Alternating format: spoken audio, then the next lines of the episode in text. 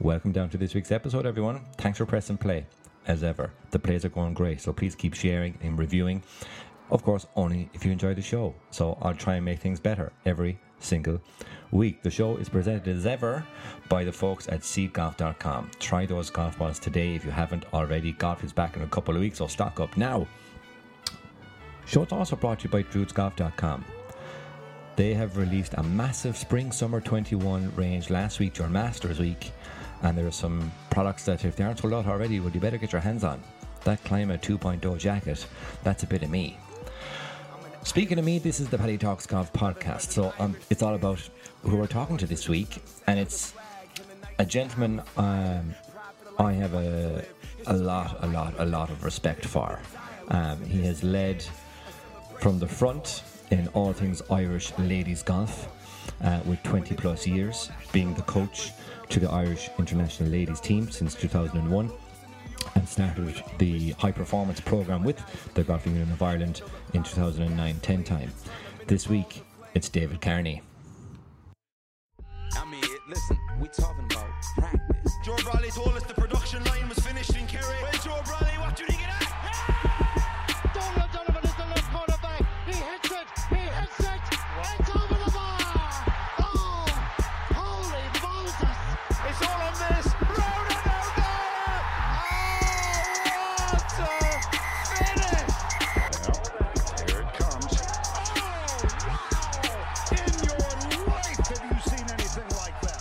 Welcome to this week's episode. Today I'm having a chat with someone I've been chasing down, whether he knows it or not. Well, well since day one, he's been on my hit list of guests. A proud PGA member with 30 years of experience in the industry in golf um, and has spent the last 20 years as the high performance lead for Irish ladies golf. David Carney, how are you doing? I'm good. Thank you very much for having me on. Great. Sure, no problem at all. Um, we'll get straight to it. David, what's your earliest memory in golf? Claremorris Golf Club, County Mayo. Um, the old clubhouse, locker room, the smell. I, I just remember all those things as a kid. I don't I don't remember being very good at the game, but I remember being in that environment with my brothers and my dad. And uh, just we hung out there for the summers. We played and we went round in circles, nine holes. Like a lot of golf courses in Ireland, Paddy, I think it possibly was a better nine hole than it is an 18 hole now.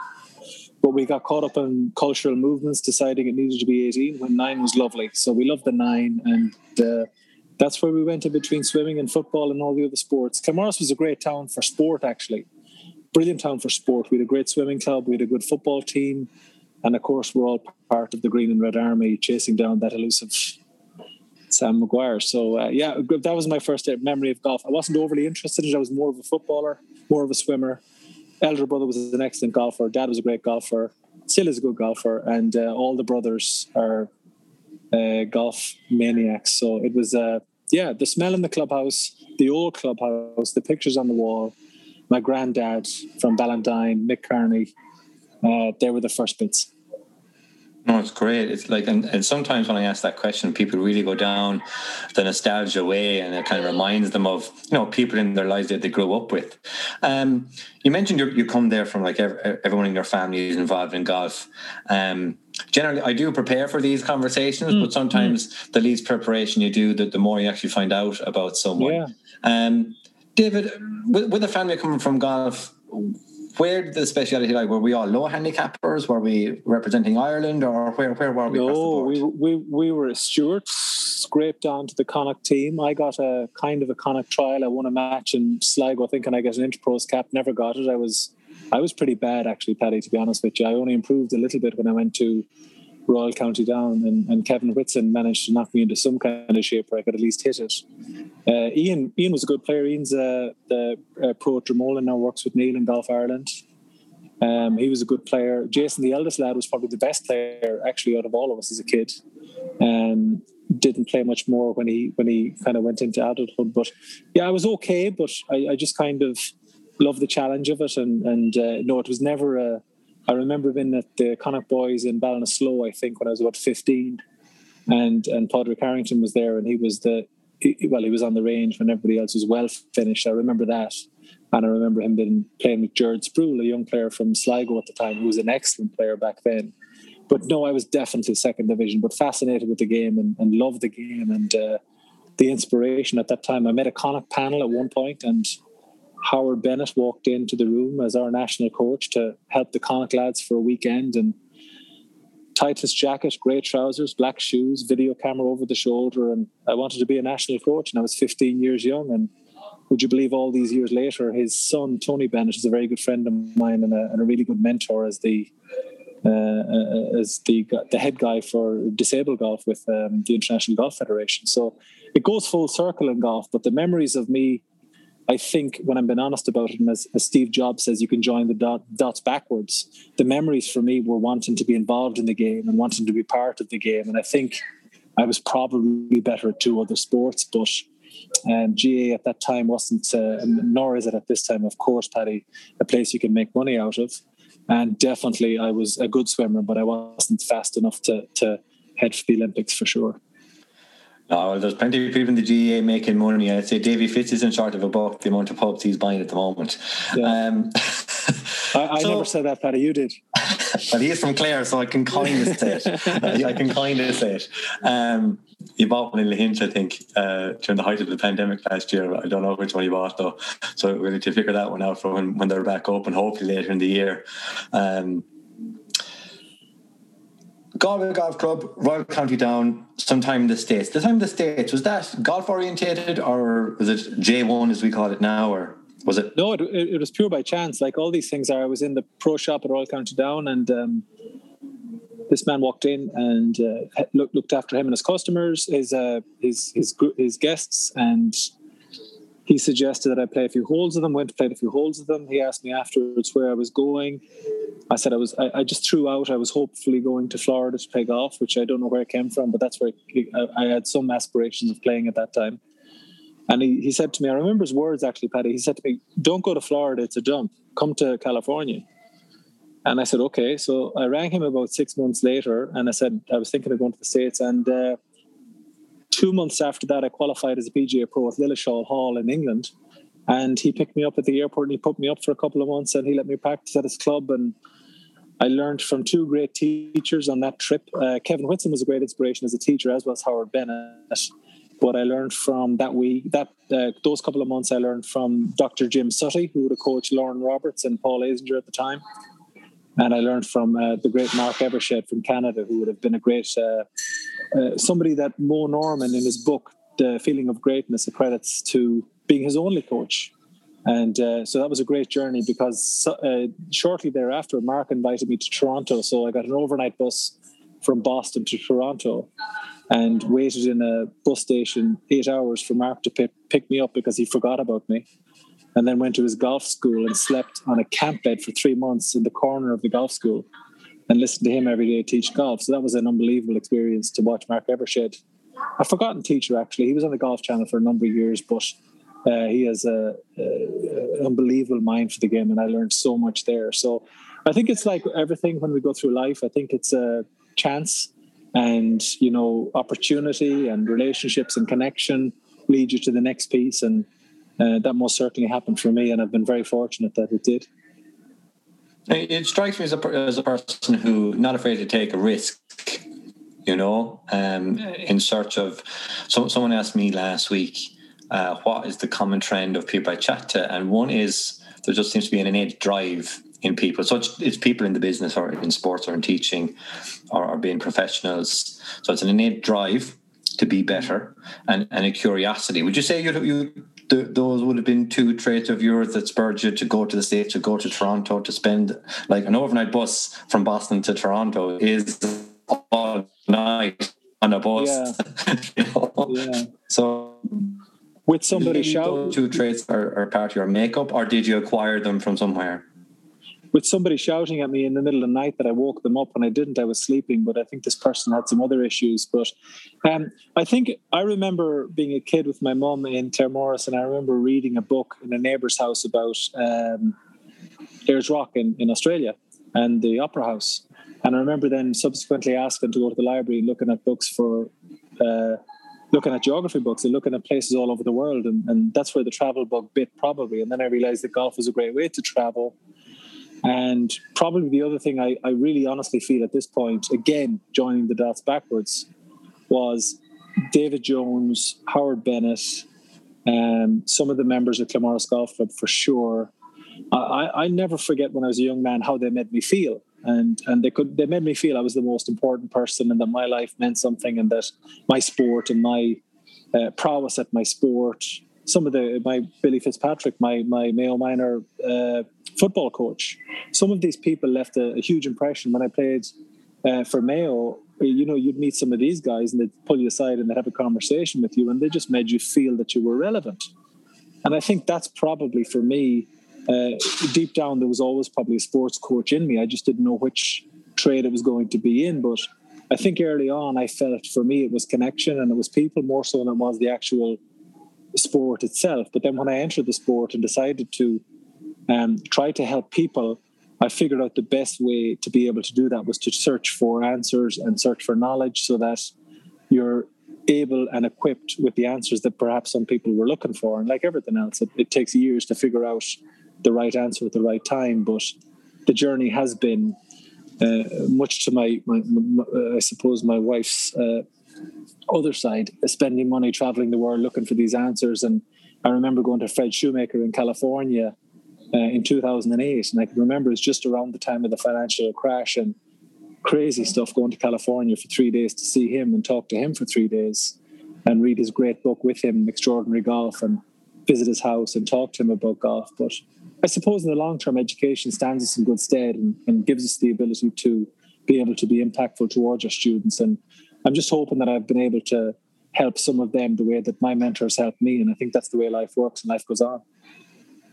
Definitely, and and I suppose everyone out there, whether in whether in business or in sales or in sport or in teaching or coaching, there's definitely something in seeking out someone within your industry, within your niche, or within your you know your organization and to seek them out as a mentor you know someone who's walked the walk Sure, you know, sure. but none of us need to reinvent the wheel and that's something i've definitely learned i don't have Yeah. to go you know solo runs they're called in gaa Yeah, I, I, You know? absolutely. But like, it's it's funny at this time. But there was a guy in Claremorris at the time, and he doesn't know this. And actually, hopefully, he listened to this. But there was a really, really good player. He still is a really good player. A guy called Pat Killian in Claremorris played many championships. And when I was looking for an assistant pros job, uh, Pat was the only one that helped me. He was the one that brought me into his office, and he photocopied my CV, and we sent it to England, and we sent it to Scotland, and we sent it everywhere. And uh, it's a nice shout out to Pat if he does listen to it because uh, a good golfer, a great golfer actually, at the time, one of our, our best player in our club. But you know, he, he probably saw in me, you know, this guy could actually do this. And I think everyone else was probably thinking this guy's a four handicap waste of time. There's no chance he's going to be able to do this. So I think along the way you you, you kind of get opportunities like this to thank people that maybe you never I haven't seen them personally for a number of years, but you, you realize then that there's goodness in people that are trying to help you along your way if you're open to that help and and God knows sometimes we need that help for sure. Absolutely. Like if you think, like I, I can think of a couple of people who've Yeah. definitely helped me up a rung of a ladder, and I'll, I'll Yeah. make a, a mental note to, after we have this chat to, to text them or reach out to them. Absolutely, um, because they mightn't have realised the impact they've had on my life career wise. You know, Sure, business or sure, whatever. sure. So Toronto. And then back to Ireland. Was what was the compelling event to come back to Ireland, or had you planned for a return? Oh, visa. Uh, we, we know there was no chance of a visa at that time in the US, and, and when you look at the US now, Who was president? Who was president then? Oh gosh, was it was it Bill Clinton at the time? It could have been. Okay.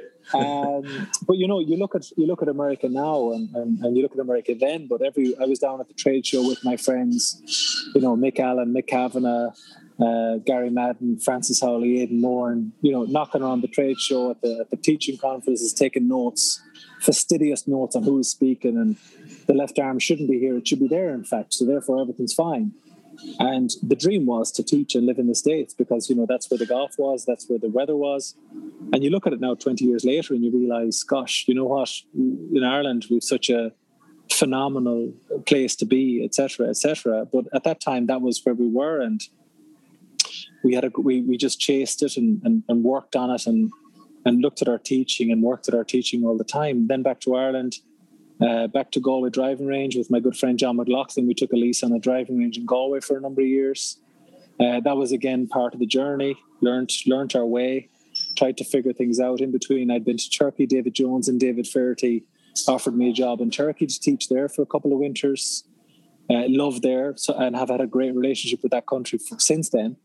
Uh, love the country, love the people, and you know it, you just you just see these opportunities coming along, and you think, right, financially are they are they relevant, and also from a career perspective, are they the right uh, thing to do? And then in 2001, I applied and for some strange reason managed to get the job as the ladies national coach.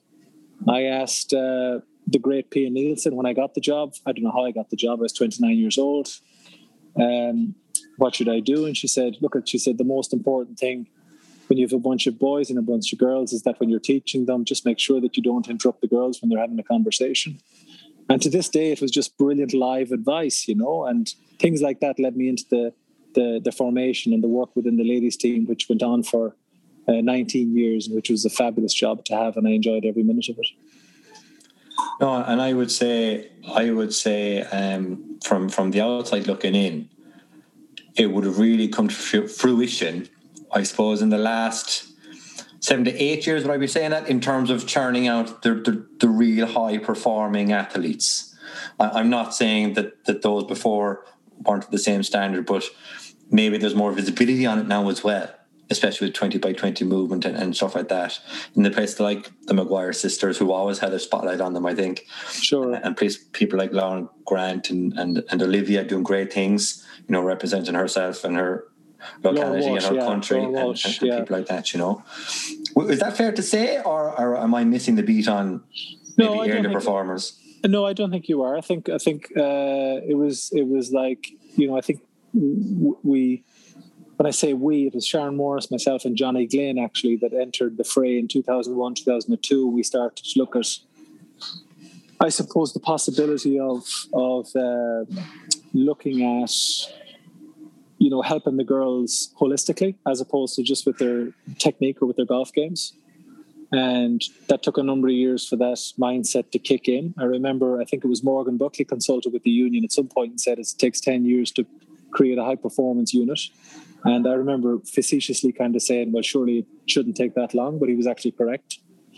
Uh, and then, of course, we added in a lot of the, the Ireland's best coaches right now, the likes of uh, Leanne Sharp, Michelle Carroll, Johnny Foster, Donald Scott, Chris Jelly, Robbie Cannon uh, into the party in 212, 213, 214. So we slowly built and we slowly, uh, through the great work of Sinead Heraty and the board of the ILG, we managed to get funding towards, and Sport Ireland, of course, um, paying for these great service providers. And I think once we get into a situation that we were able to look at every aspect of the player's performance, uh, we were able to make inroads in their development. And of course, that was always done uh, in concert with working as best we could with their own personal coach to make sure that there was a joined up approach for the athletes, as opposed to any kind of ego driven individual approaches which might have been there probably between 2-1 and 2-7 so it was a fantastic journey but a collective a collective amongst you know our staff in the union office right through the coaches right through the parents i don't think the parents get enough of a mention sometimes because they're the ones that are the constant in the athlete's life coaches come and go, performance directors come and go, uh, colleges come and go, but the parents are constant. So we had some great interaction with some great parents. Not always, not always uh, in agreement in concert, but uh, and slowly but surely we got great people around the program, and those girls were, I believe, privileged to have some absolutely great minds. You know, the likes of some of these guys that are working in golf now to be able to. Um, you know, support their game and support their development, and that's when it got really exciting around uh, 13, 14, we started to really realize that we were making some impact in terms of golf and we were bringing Irish ladies to the top table of world golf because let's be quite frank about it, between 2-0 and 210, uh, the men's game was always, you know, traditionally much stronger than the ladies' game, with the exception of the late years of, you know, the 70s, early 80s with, with Mary Mack and all those ladies that were winning European championships. But otherwise, it was a barren period for ladies golf. So yeah, it was a very exciting journey to be on right up until the the podium position in the, in the World Amateur in 16, uh, Girls Home Internationals, Ladies Home Internationals, um, some European titles there with the Maguire girls uh, and Steph and, uh, and Laura in, in 2008, 2009. So, yeah, it's been a healthy period. And see the girls, you know, operating at college level, professional level, um, it's, it's really rewarding to watch and think that you were just a part of the team that helped the girls. No, like in any industry, it's fantastic to see your efforts come to fruition, and especially one where it takes a decade or more for it to come to Sure. fruition. You, you know, it, it really means you need to have the confidence in what you're doing and what the team is doing over that decade. You know, look where Dublin football was in, you know, in, in Yeah. the 90s and 2000s, Yeah. and, they put in a program. You know, they, they put together a committee, I believe, and, and massive funding, of course, but it took 10 years. Sure. And uh, I think we can fair to say they're performing to a high level. For you, and maybe it's a question, I suppose, on how different things are now compared to when you started. But you might be able to give us an idea of maybe the difficulties it was for the first 10 years in terms of what were the outstanding obstacles you had to overcome? Was there because creating a culture is something all tech companies are trying to do, hmm. you know, because it's hmm. about the culture. So, what obstacles were there over the first 10 years in creating that high performance culture for you in, in the ILGU? Yeah, I mean, I think the big thing for me was probably rather than speaking, but you know, the opportunities were Sinead Heraty took up post very soon afterwards, and I kind of had a long conversation with Sinead about it. And we decided upon a direction, I suppose, more so than looking at what the issues were. And Sinead was excellent at, at, at boxing around the corners and figuring out how we were going to get funding for this, get funding for that. But in reality, the difference was between now and then. When did the iPhone kick in, Paddy? When did we start? 27, 26? About We that, started- yeah. I had my first yeah. phone. It was a Nokia 3310 in Irish College. Uh, so that would have been 2003 ish, and an iPhone for my first phone as a job. So, yeah, about 2000, yeah, 2006, 7 ish, yeah. Yeah, yeah. So if you consider the first uh, six years, five years that we were communicating, I was going to training weekends, European championships, home internationals, and that was it. So communication, I think, uh, which is I think a core. We all talk about it, but at that point, communication was, you know, whereas you look at now, and you know, when I before I left post, and you would think that with a lot of these players, whether it was a you know, a Mairead Martin, or whether it was uh, an excellent young player from from down south, or whether it was, you know, another player from up north. At some point during each calendar day, somebody would be in touch. You know, whether it was just a post about something, or or uh, you know, what about did you get that organized, or, or, or everyone's in touch.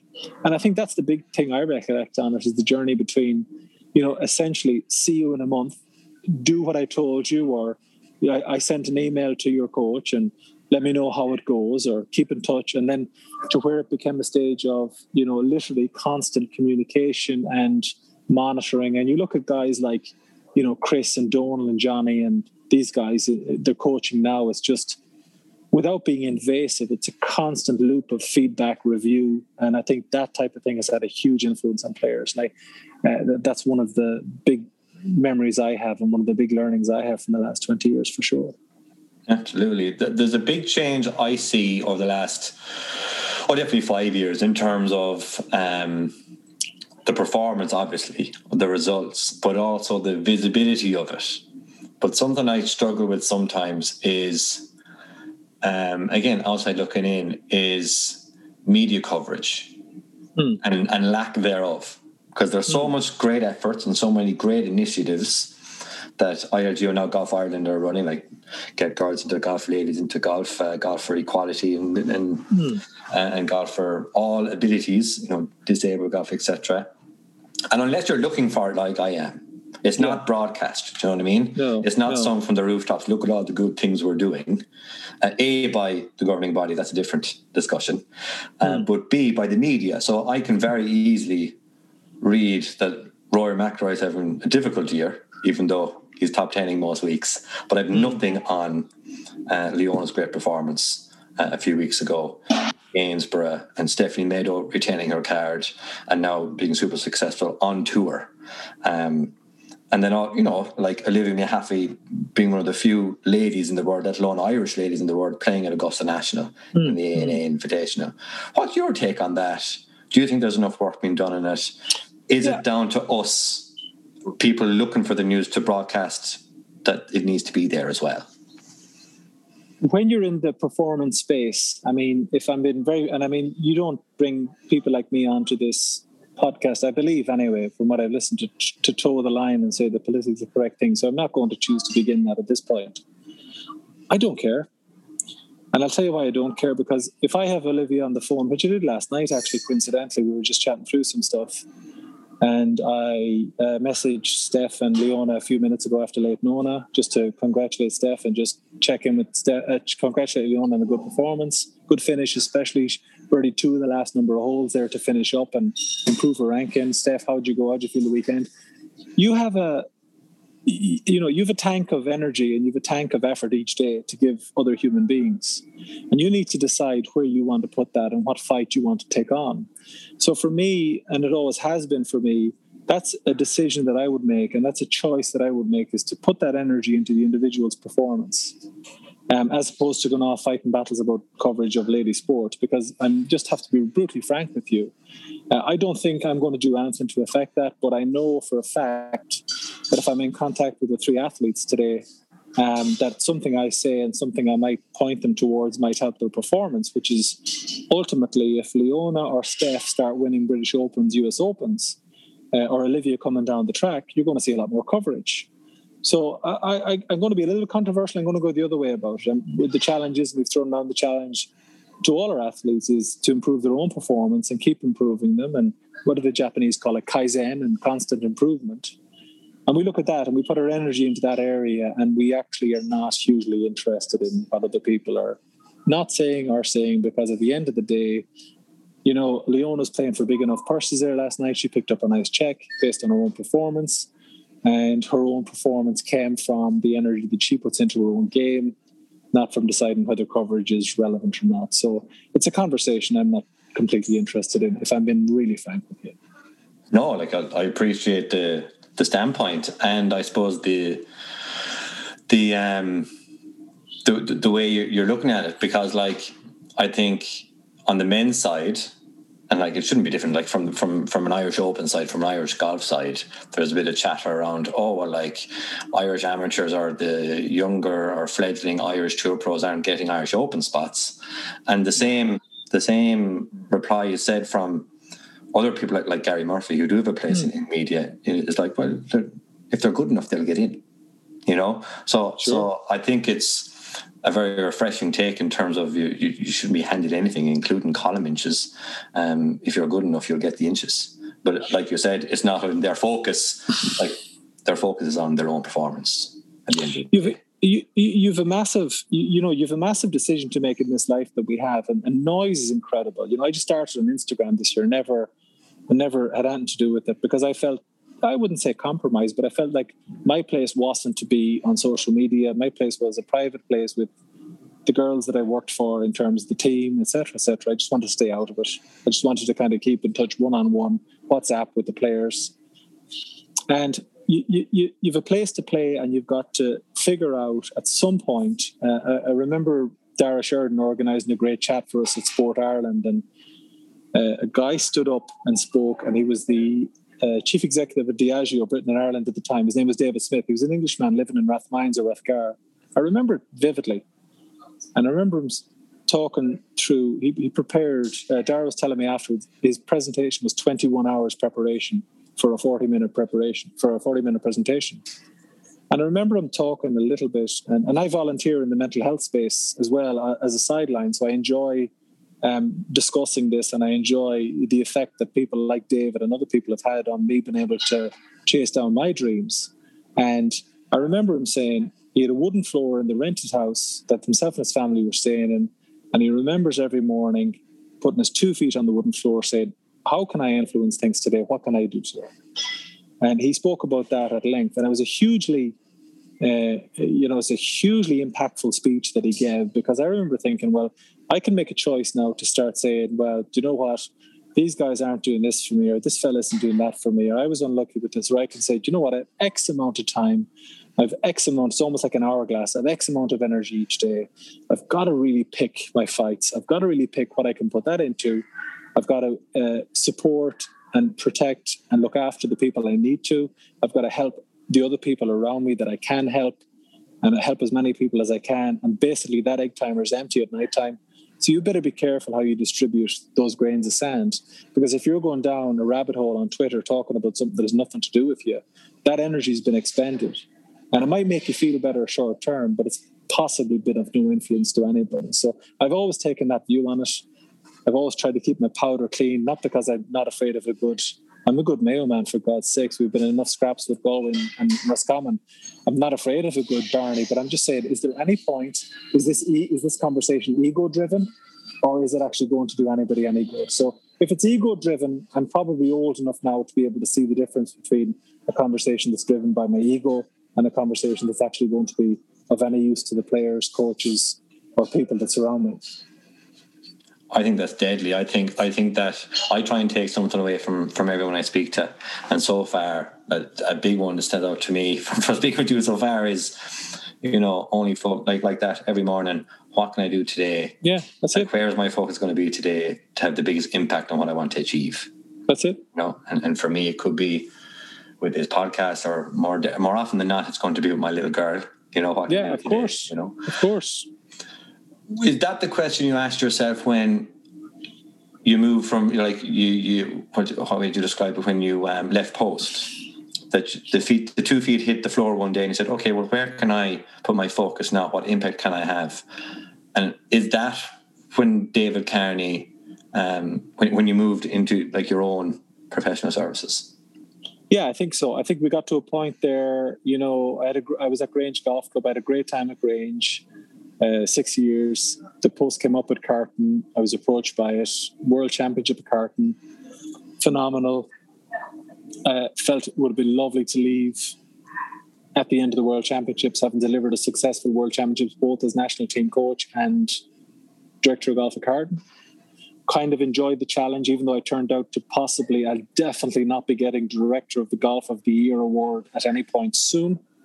Really enjoyed the challenge of presenting that. And then, of course, we got into a situation where Golf Ireland was manifesting itself.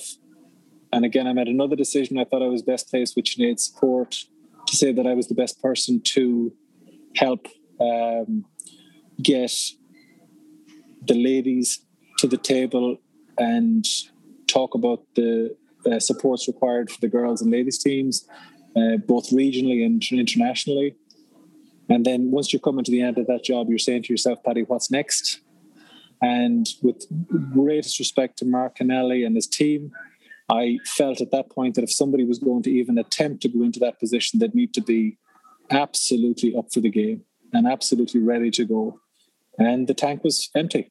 So there was a couple of other things I wanted to do, and I most certainly didn't want to go away and out of respect to all of those people that are in position in Golf Ireland with my with one eye on the road. So I said to myself in August, July, after close counsel with quite a few people, I said to myself, uh, Elizabeth Kubler Ross is a great lady. I read a lot of her work. Beautiful writer. She's uh, she's uh, not with us anymore, but she writes some fantastic books on actually uh, bereavement and grief. Believe it or not, not one to bring the mood down, but she's a beautiful writer. And I remember her saying in one of her books, I have a note in my journal saying, you know, if you end relationships at the right time, it can be one of the most powerful things you do. Um, and I remember thinking to myself, this is the right time. And I remember just double checking with Sinead and saying, okay, it's time to check out and give Mark and the guys a bit of a free run to shape it up as, as best they wish to go forward with uh, with with, with um, as much energy as they can. Absolutely, and one could like you've quite a legs left behind you. Tho- Those folks have have definitely got shoes to fill, but no doubt um, you have them well advised, and the transition uh, is well mapped out for them. Yeah, So- it went very it, it, it went very well, and I mean it was all like I mean it wasn't again, and, and and Neil is a good supporter of this. Again, it's Neil Manchip. It's not. It wasn't a question of equality or X, Y, and Z from a player's perspective. It was a question of, you know, giving players opportunity, and if players were performing, giving them more opportunity. So it wasn't a. It was a question of doing the right thing by people, and I think that was what I enjoyed about the transition. But then I, it came very obvious to me with a few months to go that definitely I'd made the right decision, and I'm uh, three months into it, and I absolutely think I did the right thing by the girls and by the by the teams we had over the years. No, brilliant. Um, I must I must read some of those some of those writings from that lady. Um, She's a brilliant writer. Yeah, beautiful writer. something I definitely need to work on. Especially when you're in business, you know, and you're moving teams, and you don't want any internal politics or, or Sure. like that, to, or personal personal ego get get in the way, you know, because life is a circle, and someday you might have to loop around and, and ask that person something for a favor or for whatever. Sure. David Carney, um, David Carney operates on various golfing missions and speaking engagements in countries all over the world, advising on the development of high performance and competitive programs. That's from your website, davidcarney.golf. Yeah. So, so can you describe? Can you what's the elevator pitch for David Carney 2021 and onwards? What what what do you do now? Well, that's still a great question, isn't it? Three months into the year, you, you'd have thought a fella should know that at this point, shouldn't you? Um, so, with the, with some of the work we've done over the years, I've been to I've done missions for the R&A and the CPG, uh, used to be the PGA of Europe, India, Panama, Brazil. Um, we've done a lot of work in Eastern Europe, and basically, really, Paddy, in layman's terms, it's jumping in, sitting in amongst all the people that are resident in that country, and I suppose trying to offer them some guidance, not just from a. I, I work over at the PGA in, in the Belfry and, and golf coaching and ball flights and all that kind of stuff. Not just technical information, but just using the support of the people around us. And it's a team effort, but it might be a quick. Uh, it might be a quick email to, to Robbie Cannon, maybe for a, con- a connect on strength and conditioning or something like that. But it's just to sit in and, and try to look at their systems and try to understand what they're trying to achieve and maybe uh, maybe give them a little bit of advice on that. So th- that's something I've enjoyed doing. I've traveled to many countries doing that. I still, right now, I would still have a lot of um, individual clients that I would see from a golf coaching perspective, which has been great since the beginning of the new year because I've been based overseas since the beginning of the new year. So that's been great. And I'm back coaching a little bit, which I haven't done really hugely for a number of years. So that's been excellent as well. And uh, the academy space, you know, in terms of um, looking at you know bringing people together for for golf tuition etc on trips and a combination of hopefully good golf instruction and improving uh, uh, improving their games alongside some travel and some work on the on the mental side with Paul Gaffney physical side with Sharon Morris or even Donal helping us out with the performance management. All of those interesting workshops that we run on the website are hopefully the future for the next while it's it's all stuff that I have a massive keen interest in because because all you can see is it's personal development. Um, I see a lot of transitions between high performance in sport and in business. So, uh, not telling you your job Brenton, but there's definitely a space there for you know speaking at you know company kickoffs because sales is a high performance game, and you're coming from 20 years plus of having gotten results in a phenomenally results based industry. If if I was an organization, um, you know, England Golf, I don't think they listen to this podcast, so I can ask this question. If they come to you and say, hey, David, can we organize a trip for our elite squad or development squads? What would that look like? So if I go onto the website and I go into golf trips, how, how, does, how does that work? What, what kind of service or, or treatment or what's my expectations for, for that? I think the very first thing is it's it, it, it's cliched to a degree, but you know, from a team perspective, was England golf, you see, we've got this idea of team in golf, but actually, it's it's got nothing to do with teams. You know, uh, golf teams are based on individual performances, and each individual has a responsibility towards the team based on their own performance. So. I, I've got a couple of great stories over the years of where we've gone to Europeans, we've gone to Worlds, and you know the conversations I've had over the years with these athletes have been about their own performance. Not one athlete has ever said to me about, you know, the team. You know, well, we, you know, well, that's not true. Maybe once or twice. You know, the t- I remember Steph saying years ago when she was about thirteen, this team should be doing better. But eh, you know, people in general want to, I think, improve their own performance, and if people improve their own performance. Um, there's a real high possibility that if everyone on the team did that, the team would be pulled forward as well. So I would look at it. I would look at a team weekend as a, a, a number of individual projects. And the very first thing I would try to do is I would try to, I suppose, get to know those people and get to know the individuals and try to see, uh, like we did, a, Paul and I did a nice run on Instagram there on, you know, looking at a good mental game in lockdown and how would you start to analyze your, your mental game. And I would start to say, look, at where are the chances? Where do you want to improve? What do you want to achieve? I suppose what's your own vision? What's your own mission? What do you think you can do here? And if we started with that individually and we did a bit of a deep dive with that, I think that over the next couple of days, uh, you would see things happening like um, it's it's well documented internally. The great the great row myself and Olivia had in, at the Junior Olympics in 2014 is she she kicked off, and she doesn't mind me telling the story because I've told it many times. But she kicked off in the gym for the first four or five days in Hong Kong, and she was going at it like uh, Floyd Mayweather. She was flying, and, and next thing she stopped. And two weeks later, there was no gym session on the go, and we had a debrief. And she wanted to be the best player in the world, which I still believe she can. And there was no gym, so we just tried to match up the intent with the action, and there was a huge gap. And I think that when you start to deal with individuals on intention, and then the action, and you see the gaps, then it becomes apparent to the individual that maybe they're not where they need to be. And I think that the rather than us telling them um, Paddy, if we make them aware of the situation, they actually get the feedback themselves. And that's for me real learning, not me shouting at kids telling them what to do, but actually educating them. And this is where you want to go, but this is your current behavior. Can you see a gap between the two of them? If you can, you're in business. If you can't, well, I'm afraid I can help you with it, but there's not much more we can do. Yeah, it's something. Uh, it's something I've I've read a lot into or listened to. I'm an audiobook man in terms Yeah. of map what you're doing, like what the impact you're having each day when the two Mm. feet hit the floor, uh, to what you're trying to achieve, and self-diagnose. And there's nothing more powerful when you figure something out yourself. You know, as Yeah. most people um, will be very self self-critical, and especially in the in in the in the performance world, whether you're in sports or business, you know, or entrepreneurship. Sure, sure. Would you be able to tell us a time? Might it might have been in Galway Golf Club where you first picked Yeah. up a, a club That you felt under pressure, and why? Like pressure to perform, and why? Yeah, great question. Super question.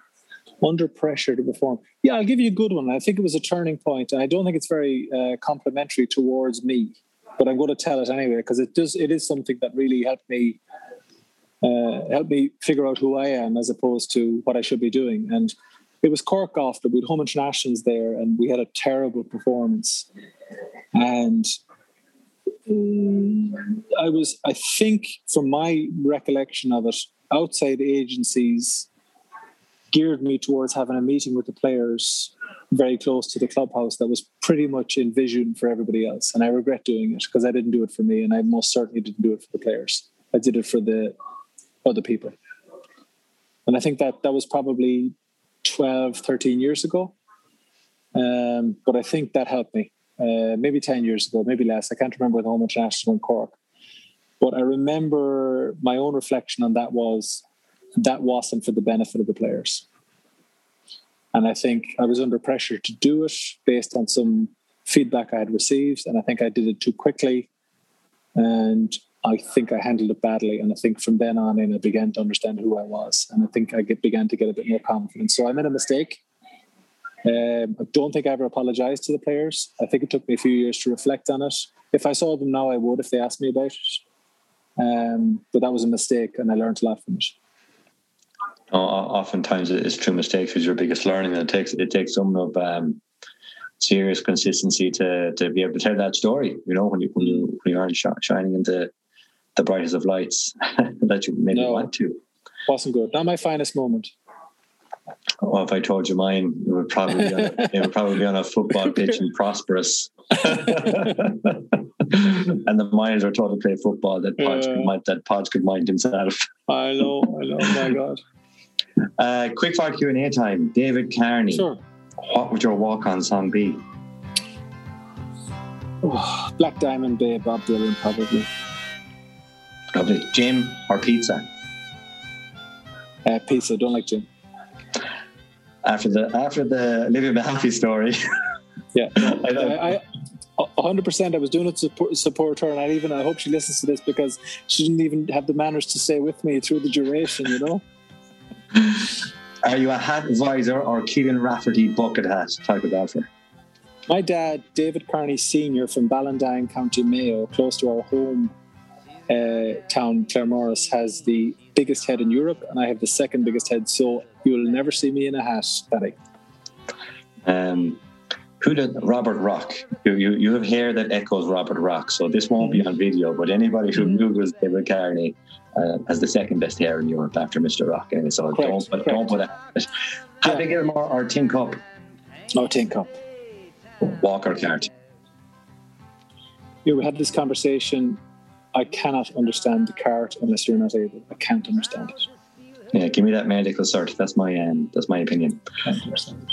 Win the Masters or win the Open. I'd win the Masters purely because my brother and I were at the Killarney Munster Youths the year Lyle won at 85. We were staying in a tent with icicles, and every night we went down and watched the Masters with lime and water and a bag of crisps, and we hadn't six quid to rub together. And Paddy Gribben was hitting driver and nine iron to par fives, and I was hitting two woods and a wedge. Masters. Great story. Instagram or Twitter. Oh, it's Instagram now, but before uh, I was with the Ladies Union, it was neither. Fair play. And the last one, play or practice. Uh, oh, play, it has to be play now. After I met Fred Shoemaker, it would be play. Absolutely. And th- this one I, I haven't documented, and unless you've listened to the podcast, um, often people forget to prepare for it. Um, it's it's kind of a I'll set it up for you. So we'll say that you're after consulting with with um, an agency in, in somewhere in Europe uh, around their high performance program, and you're hosting the dinner that evening. And you can have, and it's your dinner. You can have whoever you want at it. Six people, dead, alive, celebrity, golfer, the wife, the kids, whoever you want. Yeah. Who are the six people at David Carney's candlelit dinner? Um, I'd bring my dad and my granddad for sure.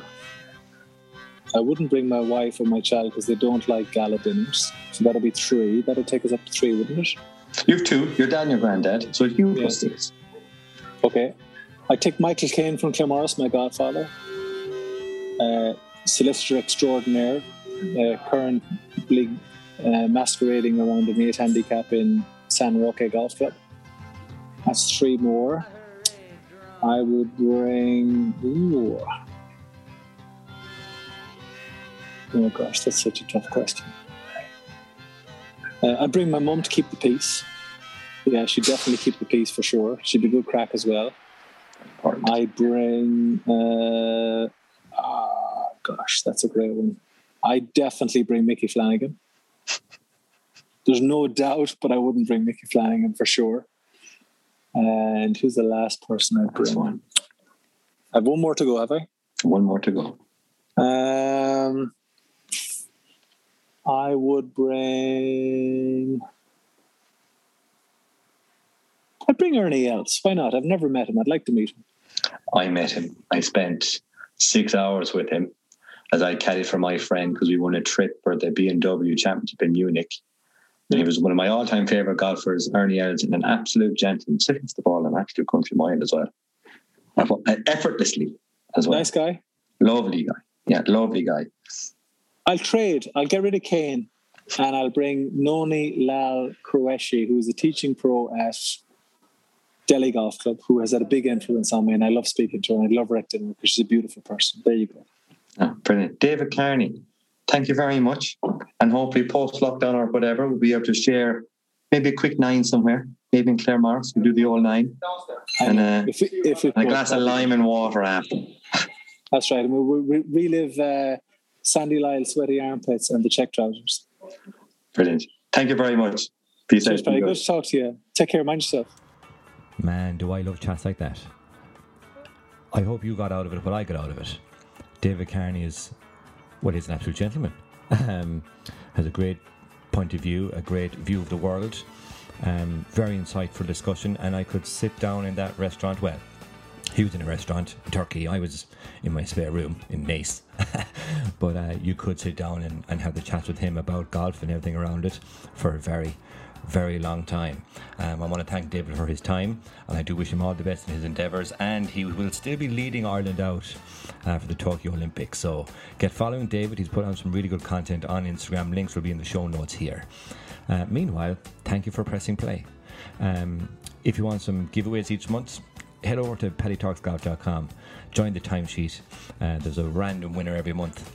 They get sent something. So, I mean, Uh, this month is April, so there's going to be a lovely Nusan kit. Um, so check out Nusan as well. They, they were kind enough to send one through. So I'm just going to send it on to you guys. Um, the the Imperial hat order landed this week. So the hat, visors, and Killian Rafferty bucket hats uh, have, have been received quite well. So I'm looking forward to updating the website with some proper photos of them um, this weekend. So head over, check them out. If you want to snag one up, please do. Um, let me know what you think about them. Anyone who's going to get them kind of early next week, give me some feedback on their product. We'd really love that. Meanwhile, enjoy the rest of your day. It's sunny outside. Golf is back in a couple of weeks. Things looking fresher. Um, stay safe. Until we tee up again soon, I'm Paddy.